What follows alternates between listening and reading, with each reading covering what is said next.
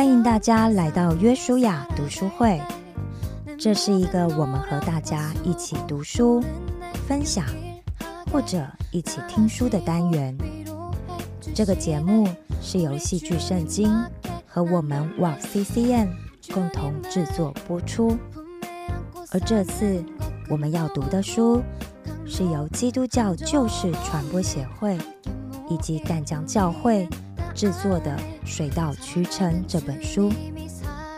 这本书是由廖年明以及张路德两位服侍者累积过去的辅导经历，集合了三十篇生命故事汇整而成。这里面的故事主角。最年轻的有十八岁，最年长的有六十六岁。有单身男女，有夫妻，有父母，有孩子，也有爷爷奶奶。经由当事人对成长历程和原生家庭的反思，再透过牧者辅导的角度，借由前人的经验或者圣经的教导。来协助思考，最后也会提供每一位正好遇到相同情景的朋友们，该如何应应，怎么样为主而活，怎么样珍惜每一个当下的一些建议。但愿每一位朋友都可以在这里得到鼓励，学习到智慧，并且得到从神而来的医治。与安慰。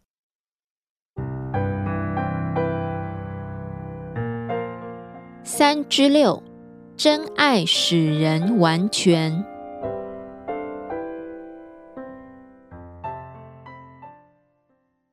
在原生家庭中，妈妈一直是身兼父职，而我更要分担妈妈的家事与照顾弟妹的责任，超越了大姐的界限。掌控了弟妹的生活而不自知，在还没有感受到被爱的时候，我就要负责任去爱弟妹，替妈妈着想等。这使得我用愤愤不平、抱怨的态度来面对生命。父亲不断的外遇，及与母亲多次的离婚，使得我对男人的刻板印象是不能被信任、弱者、自私的。母亲对父亲的冷漠及离家逃避问题，更是直接影响婚后我与丈夫的吵架方式。我以掌控先生与孩子们的生活来满足自己的安全感与成就感。参加生命会谈后，再次搭上生命之船，仍然只有一张可以活下来的票。在这关键时刻，我又该如何选择？第三次在生命之船做选择，尽管我认真的尽我所能诉说自己应该活下来的原因，而我却再次把票投给别人。我的理由是，我的存在对别人没有任何影响，其他人比我更重要。我要当个好人，我要舍己。而我以为的舍己是谁比较需要，我就先给谁。而可以活着的人，却认为自己无法活出给票人的期待，却倍感压力呀。在生活中不也是如此吗？我牺牲自己的时间，我给出去了，但对方并不珍惜。原来，当我无法爱自己的时候，就无法收到别人给的爱；当我爱自己的时候，就会有一堆人想投票给我。我可以投票给自己，但我却期待别人投票给我。这不也印证了我可以选择爱自己，但我却期待别人来爱我的矛盾行为？在人与人的关系中，这些行为比比皆是。在我给出爱后，不会在乎他的反应，因为我已经被爱充满了。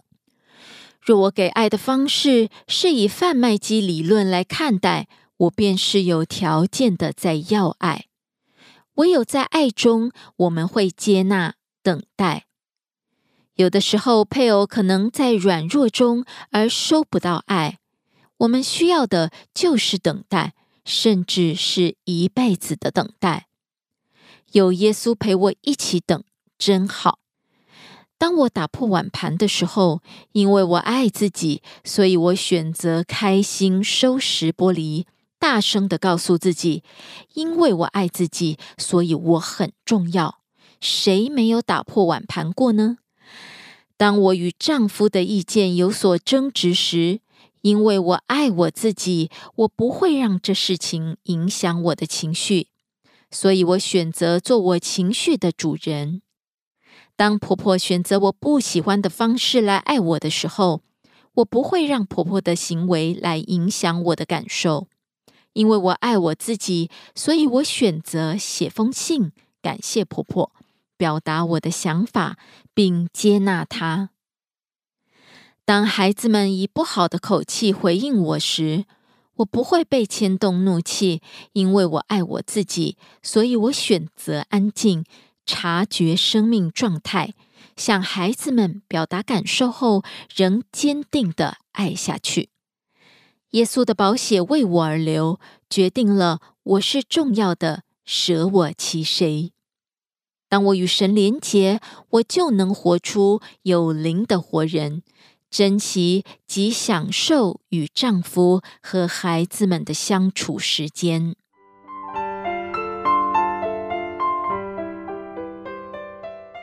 年明老师路德老师回应：回应一，自己得自由，家人就会得自由。因为 L 女士开始懂得爱自己，于是她也开始懂得如何爱自己的家人，让我忍不住为她喝彩。因为她懂得释放自己，所以她也释放了她的丈夫、孩子。因为她得了自由，所以她的丈夫、孩子也得了自由。我忍不住为她鼓红了双手，借着她的生命故事。我们来谈谈三种让人心力交瘁的爱。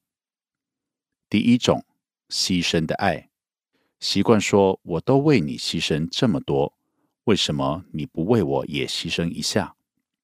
这种爱像我们对待自动贩卖机，投了二十块就得出来一瓶可乐。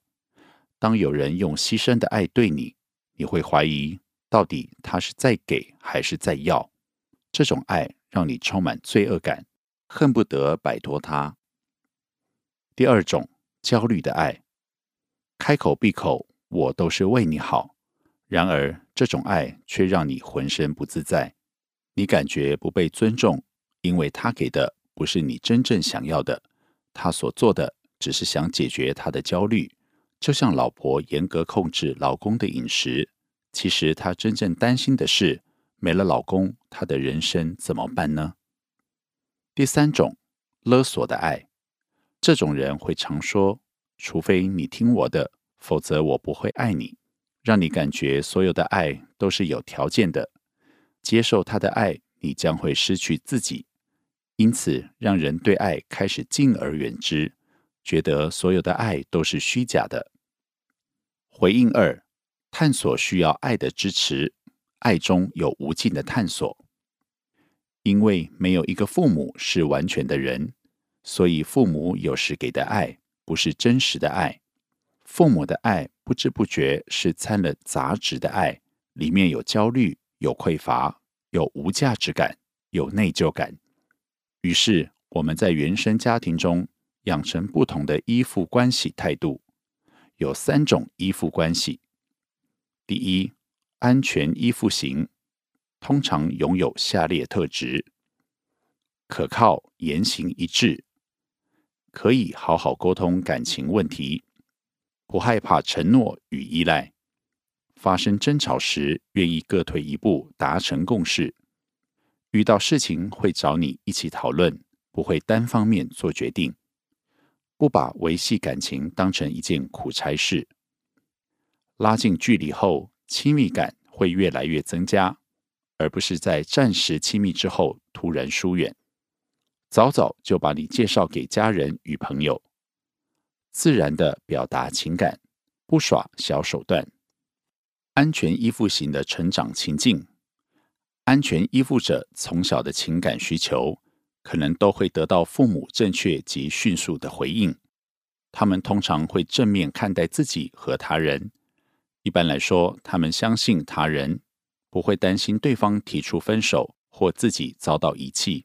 他们很自在的依赖他人，也容许他人依赖自己。第二，焦虑依附型。通常拥有下列特质：谈恋爱时需要大量亲密感，缺乏安全感，害怕被拒绝，为了抓住你的心或是引起你的注意力而玩弄一些小把戏，不喜欢说出自己介意什么，期望你猜他的心思。发生冲突时不会尝试解决问题，而是闹脾气。焦虑依附型成长情境，他们的父母通常情感不和，经常吵架，或者已经离婚。他处在极度的不安环境，父母由于情绪不佳，所以无法有效回应他的需求。或许他根本就误解父母的情感。焦虑依附宝宝，若是独自与陌生人短暂相处，往往会非常痛苦。等到父亲或母亲回来，他们会大发雷霆。若是安全依附宝宝，在相同情况下会安心自在的面对返回的家长。长大成人后，焦虑依附者会在美化配偶和对配偶生气之间摆荡。第三，回避依附型通常拥有下列特质：传达矛盾的讯息。极度重视他的独立自主，保持距离，情感上或肢体上都算，强调情侣间的界限，对爱情有不切实际的浪漫幻想，对爱情充满不信任，害怕被情人利用，爱情观十分僵化，还有一大堆不容妥协的规则要你遵守。争执产生时，需要逃离现场，不然就会当场爆发。回避依附型成长情境，在成长过程中形成回避依附倾向的人，多少都会像小孩一样，只顾满足自己的情感需求。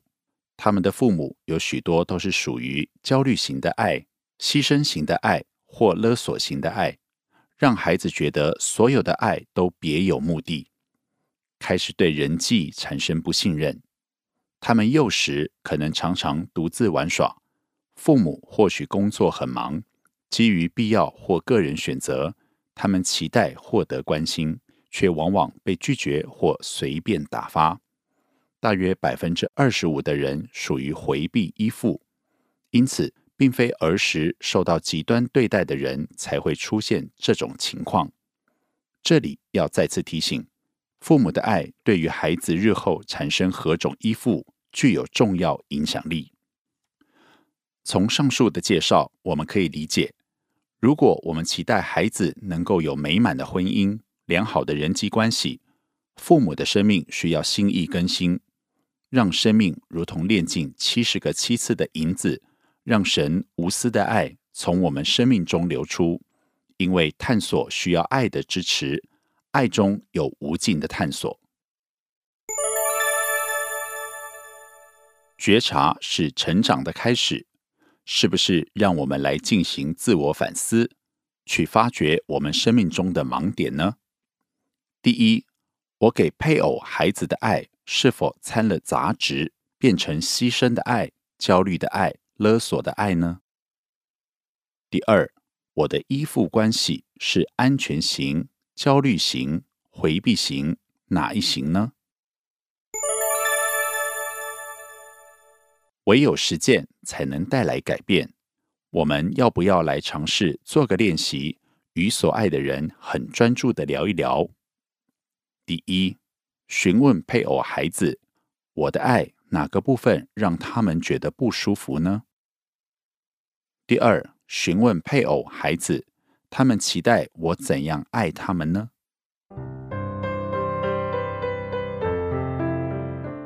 本节目由旧事传播协会淡江教会共同制作。